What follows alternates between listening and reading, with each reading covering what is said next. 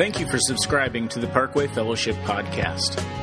Parkway Fellowship, commonly referred to as the Park, is a purpose driven church in Katy, Texas, recognized for its innovation and rapid growth.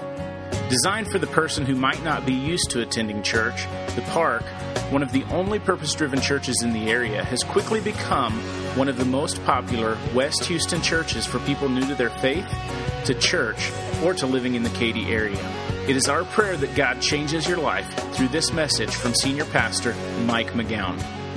Good morning. My name is Mike McGowan. I'm the pastor here at Parkway Fellowship. And um, I'm so glad you made it today as we kick off this uh, brand new series, Stories, uh, because one of the most powerful things that God uses to teach us, to inspire us, to motivate us, to guide us is stories. Uh, and let me tell you a true story from my own life. Um, when I was a teenager uh, and I went to youth camp one summer, the speaker at youth camp that year um, had been an underground missionary in Russia. Now, this was back when Russia was like a true superpower. It was the height of the Cold War. Um, and like the KGB, which was their secret police, like if they found you know like people spreading the gospel of Christ, like they would be arrested and tortured, um, and you know sometimes even killed. Well, this guy had spent two years in Russia as an underground missionary smuggling Bibles into Russia.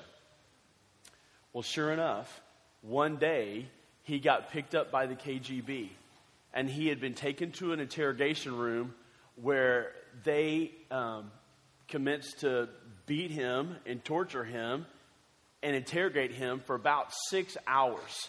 And he had never given up, he, he just simply did not give up any information. And after six hours of that, like the interrogators, they left the room um, to, I guess, to just go figure out what in the world they're going to do with this guy. Well, after they left, a new guy came in that he'd never seen before. He came in, he uncuffed him from the chair, didn't say a word, uncuffed him, let him out another door and into the alley and let him go. And the speaker said, You know, you've never seen, never seen that guy before. And he says, You know, he, his thought is that that guy really was an angel in disguise sent by God to free him because he thought he was going to be in prison for the remainder of his life. And I remember as a teenager listening to that story and just going, wow, that guy is so bold for Christ. I want to be more like that.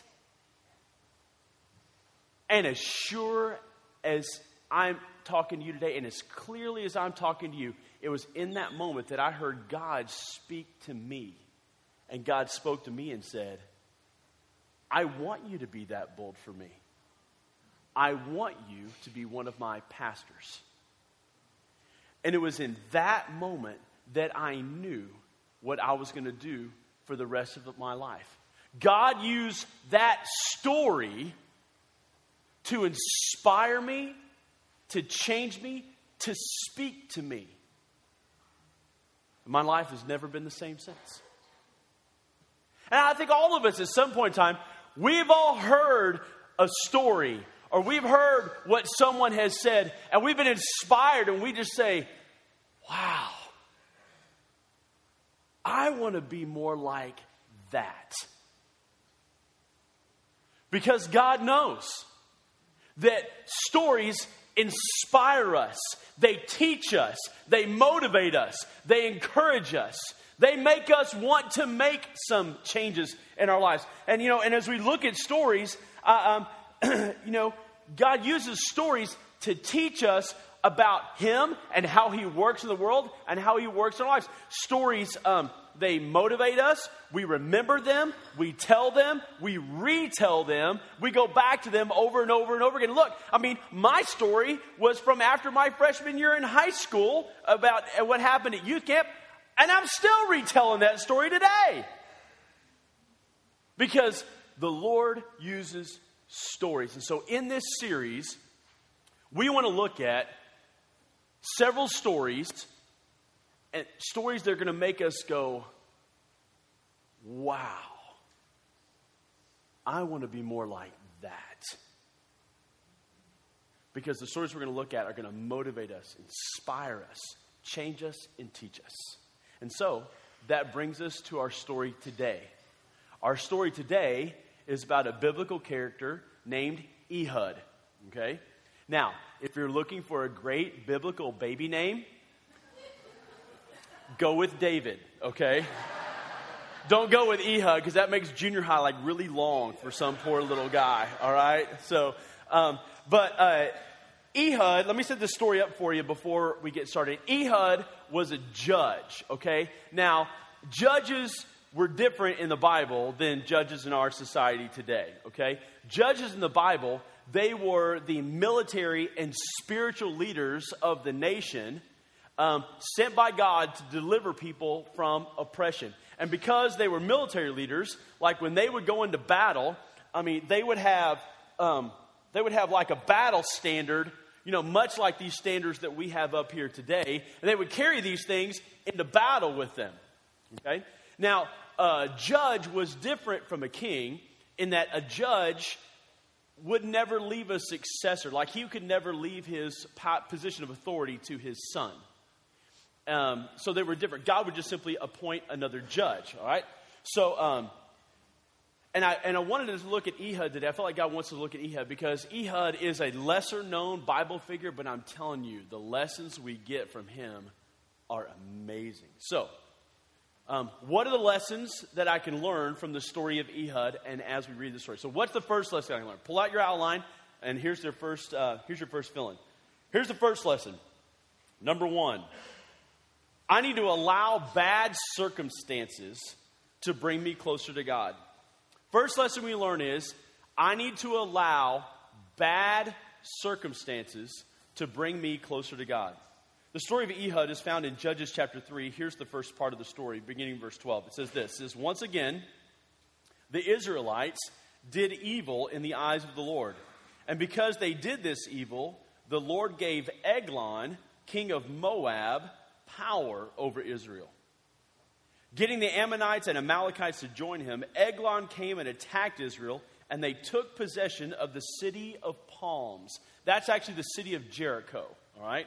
So you may write that in there somewhere. It's the city of Jericho. Verse 14 The Israelites were subject to Eglon, king of Moab, for 18 years. Now I want you to look at this. God gave Eglon the king of Moab, which was one of Israel's sworn enemies, he gave him power over Israel. Now, what I want you to notice is this it's that God did this. God brought Israel under the control of an evil king. And he let it remain that way for 18 years. Why? It's because the people of Israel had departed from God. And we know from uh, other contexts that they were worshiping idols and their hearts were no longer fully devoted to the Lord. And look, and we're going to find this out in a minute, but God allowed them to be subject to Eglon, this Moabite king, not to punish Israel, but to use those bad circumstances to bring them back to Him in hopes that they would turn away from worshiping these idols of wood and stone and turn back to God. That was the point, okay? And get this it took Israel 18 years to decide to turn back to God. 18 years. Ironically, the judge that was in power right before Ehud so almost the same circumstance. The people had turned their hearts away because of idols. It only took them eight years to turn back to God. Then look at the story real quick. It's, it's, I wrote it there for you. It's in verse 7 previously. It says, The Israelites did evil in the eyes of the Lord. This is before Ehud. They forgot the Lord their God and served the Baals and Asherahs. The anger of the Lord burned against Israel so that he sold them into the hands of Cushan, uh, Rishathaim, uh, sorry, that's hard to pronounce, um, king of Aram Naharaim, to whom the Israelites were subject for eight years. But when they cried out to the Lord, he raised up for them a deliverer, deliverer Othniel, son of Kenaz. See, before, it took them eight years to turn back to God. Now, under Ehud, it takes them 18 years, more than twice as long. I mean, you'd have thought it would have taken them half as long, right? But their hearts had become hard. And so God, it took some bad circumstances for them to finally turn their hearts back to the Lord. So, here's the lesson. When bad things, or what, what does this all this mean for me? Well, it means this. It means that sometimes, and, and, and it's just sometimes, not all the time, sometimes when bad things are happening, bad circumstances are happening in your life, and everything seems to be going wrong, God might be allowing those bad circumstances to turn your heart back to Him. Now, listen, don't misunderstand, okay? Just because bad things are going on in your life doesn't necessarily mean that you've already turned your heart to the Lord away from God. It also, if things are going right, it doesn't mean necessarily that your heart is, you know, going right with God. All I'm saying is that sometimes, sometimes God allows bad circumstances in your life and in mine to get us to turn our hearts to Him. So, what's the lesson? Here's the lesson when things are going bad in your life, stop and ask yourself Is my heart fully devoted to God? Just use those bad circumstances to just stop and say, Is my heart fully devoted to God? But you know, it could be that your heart has drifted. It could be that your heart has drifted towards making more money or acquiring more stuff or achieving more or traveling more or you know climbing the ladder or maybe it's drifted so that you know you're so deeply enmeshed and involved in all of your kids activities that you don't go to church very often and you don't read your bible anymore. I mean it could be anything. It could be anything. But here's the point. Ask yourself is my heart fully devoted to the lord? And if you can be honest enough with yourself and say, you know what? It's really not. Then allow God to use those bad circumstances to do what the Israelites did to cry out to Him and make a change.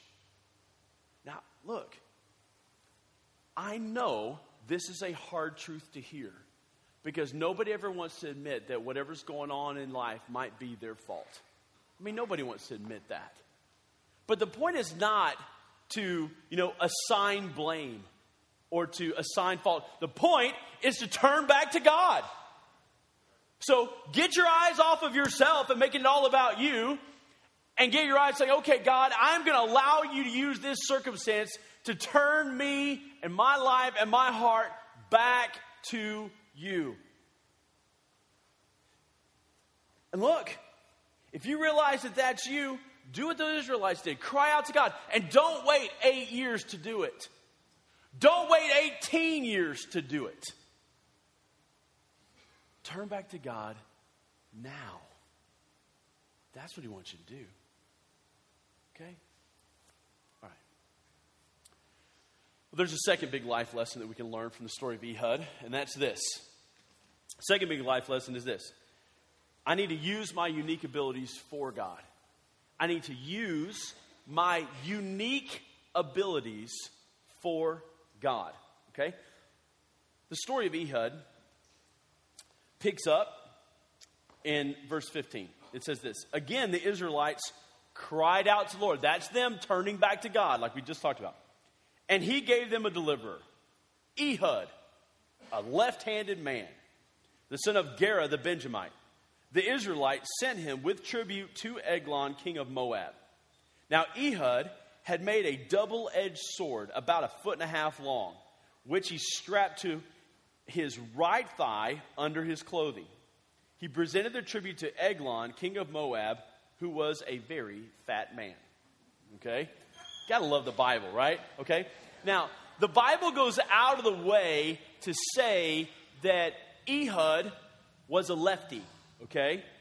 Now, in the Bible, in Bible times, just like it was in the 50s and 60s here in the United States, being a lefty was undesirable. And so if a child was a lefty, they would do everything, everything they could to make him into a righty, okay? Now, I don't know why that was undesirable. I mean, so don't ask. Like, I have no idea, okay? I mean, I'm just telling you, that's just the way it was. But for Ehud, being left handed turned out to be a great thing, okay? Because um, Ehud had a sword, it was about 80 to 18 inches long.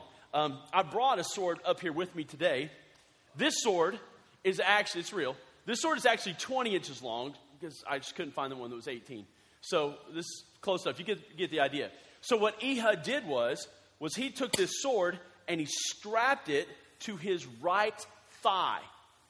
Now, this served him well because since literally everybody was right handed, normally you would take the sword and draw it like this if you're doing battle. So nobody would have expected him, a left handed guy to have a sword and do this. So when he had strapped it to this side, when he went in to see Eglon, they would have searched him and all of his party, and they would have searched his left leg looking for a sword from a right handed person.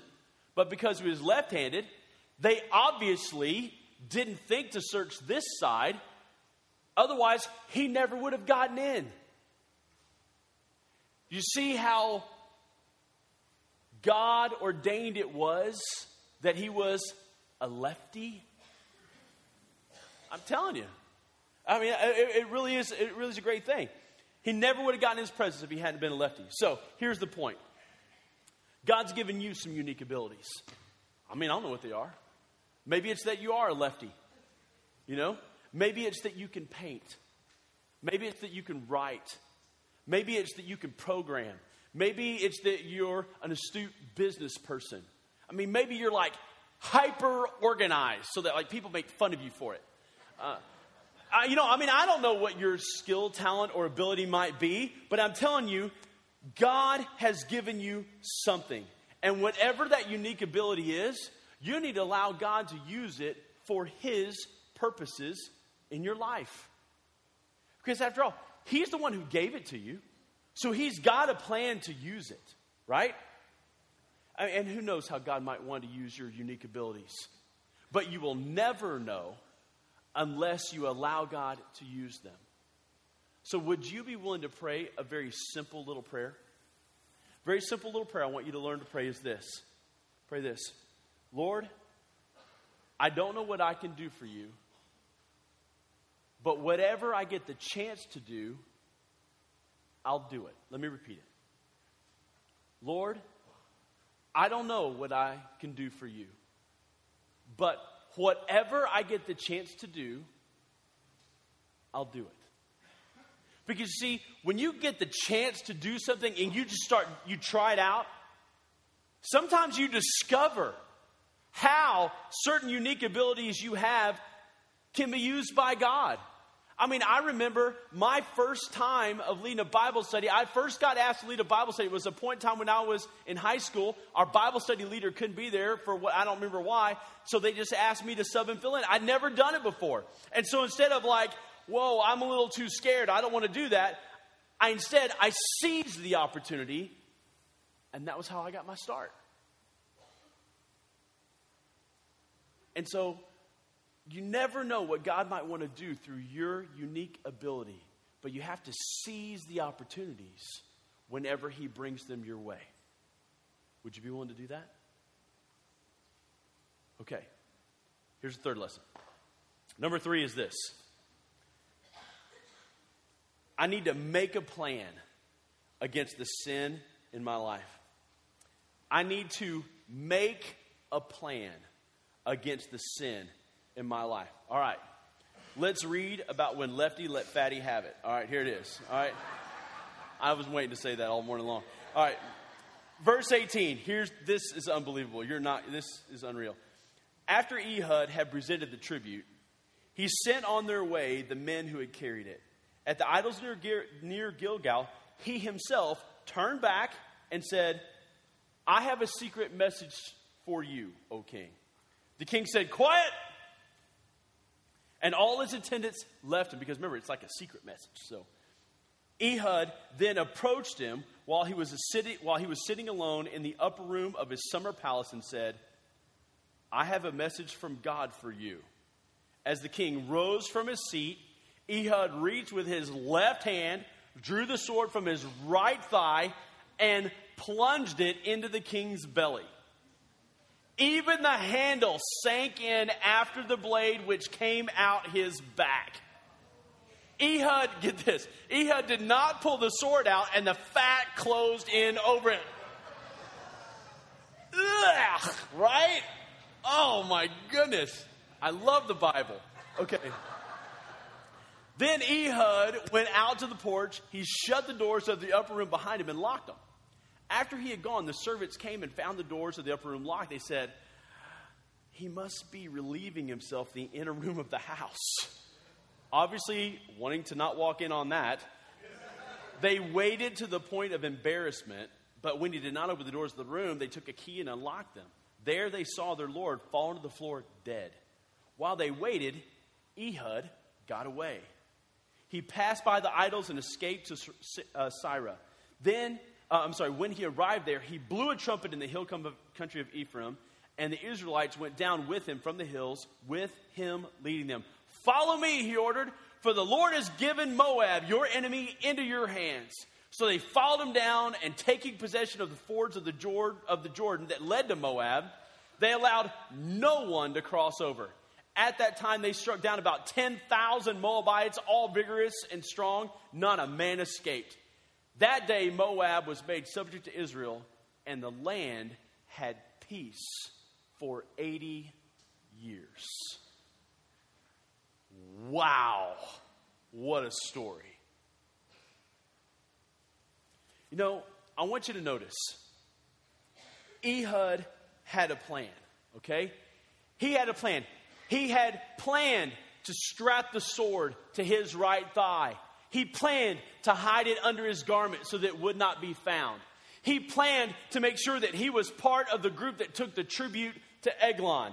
He planned what he was, he planned that when he sent the guys away, that he was going to go back. He planned what he was going to say to the king so that he could have, had, have entrance and everybody else would get sent out.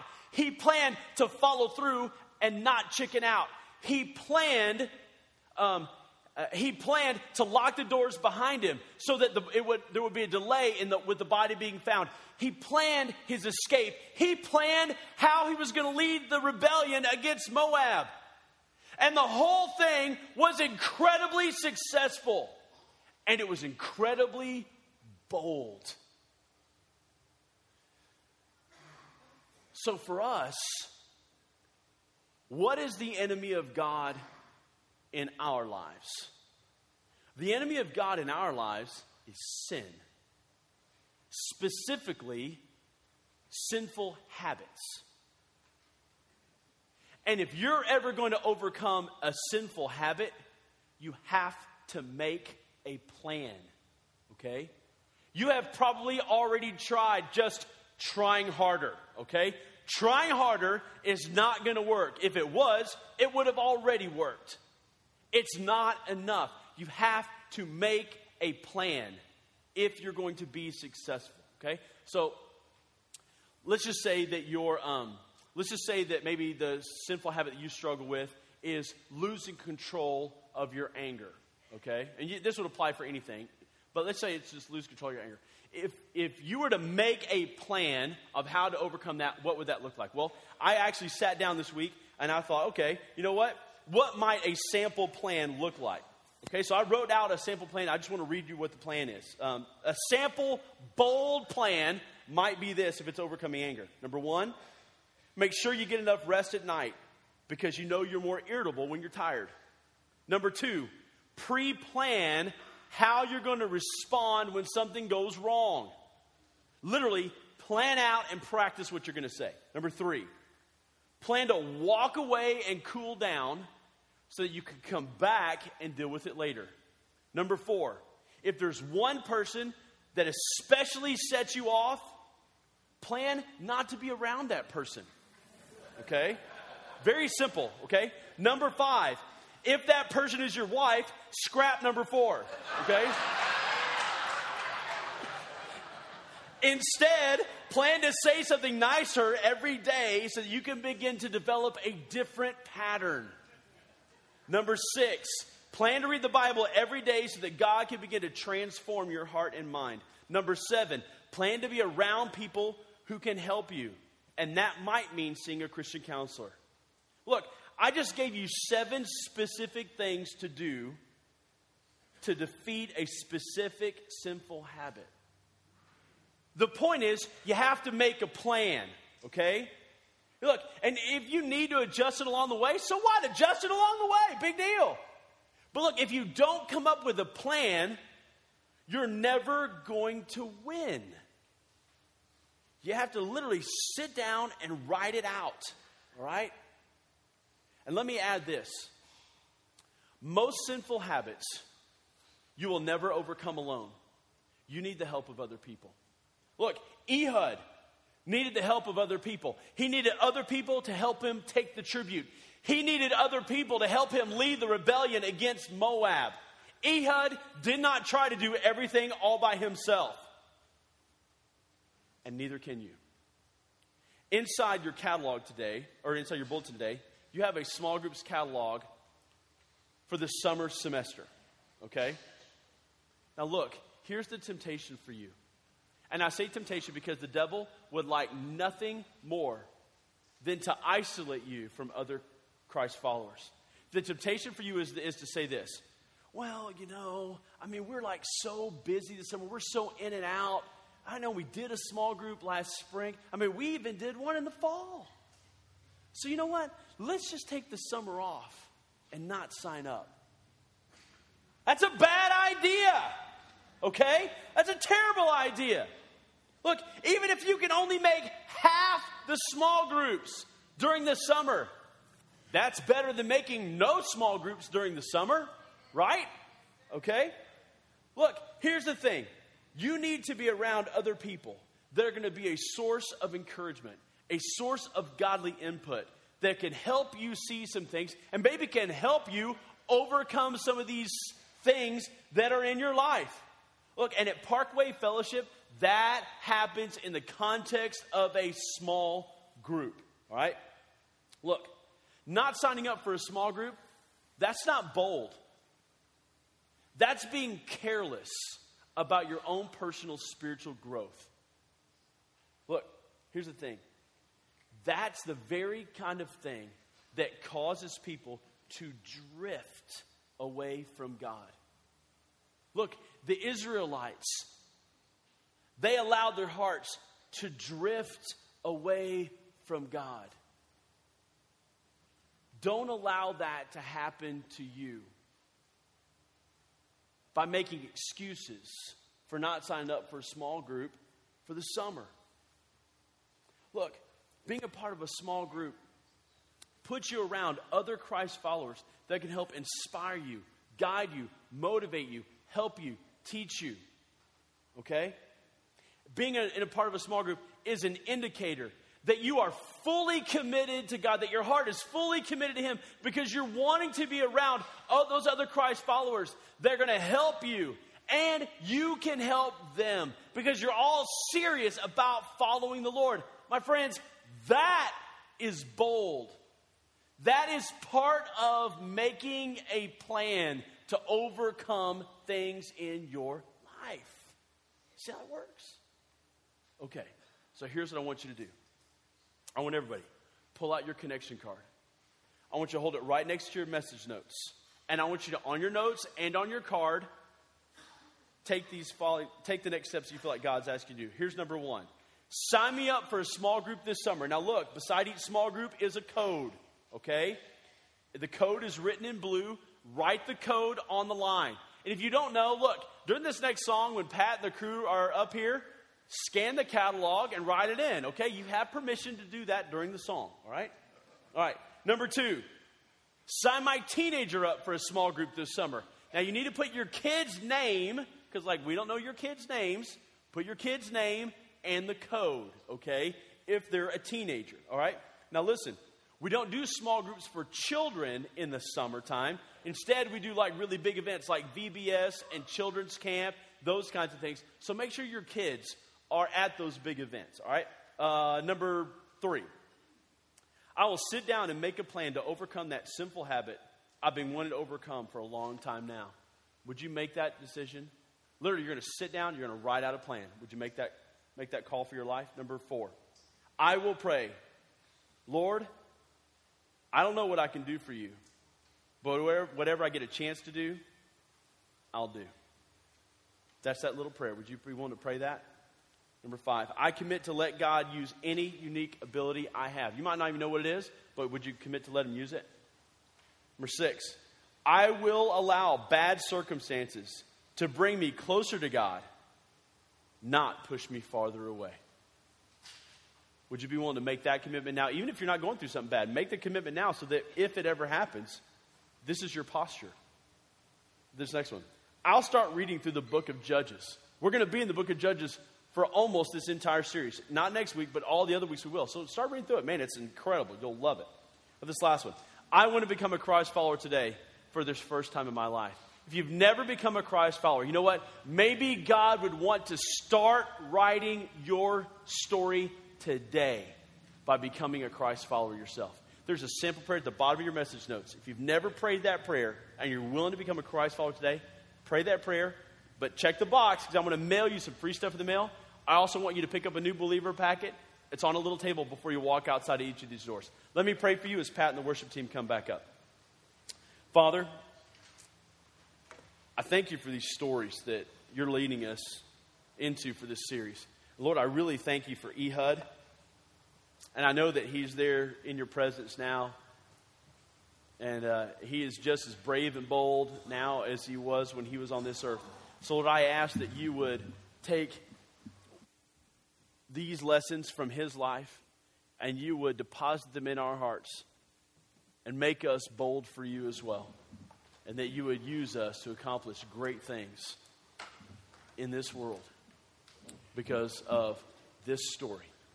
And so, Lord, I ask you to do all of this in Jesus' name. Amen.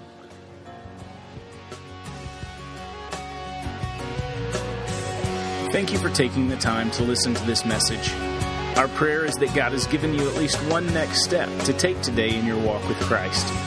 For more information about Parkway Fellowship or to contact us, visit www.parkwayfellowship.com. To talk with a pastor about becoming a Christ follower for the first time, you can call our offices at 832 222 9282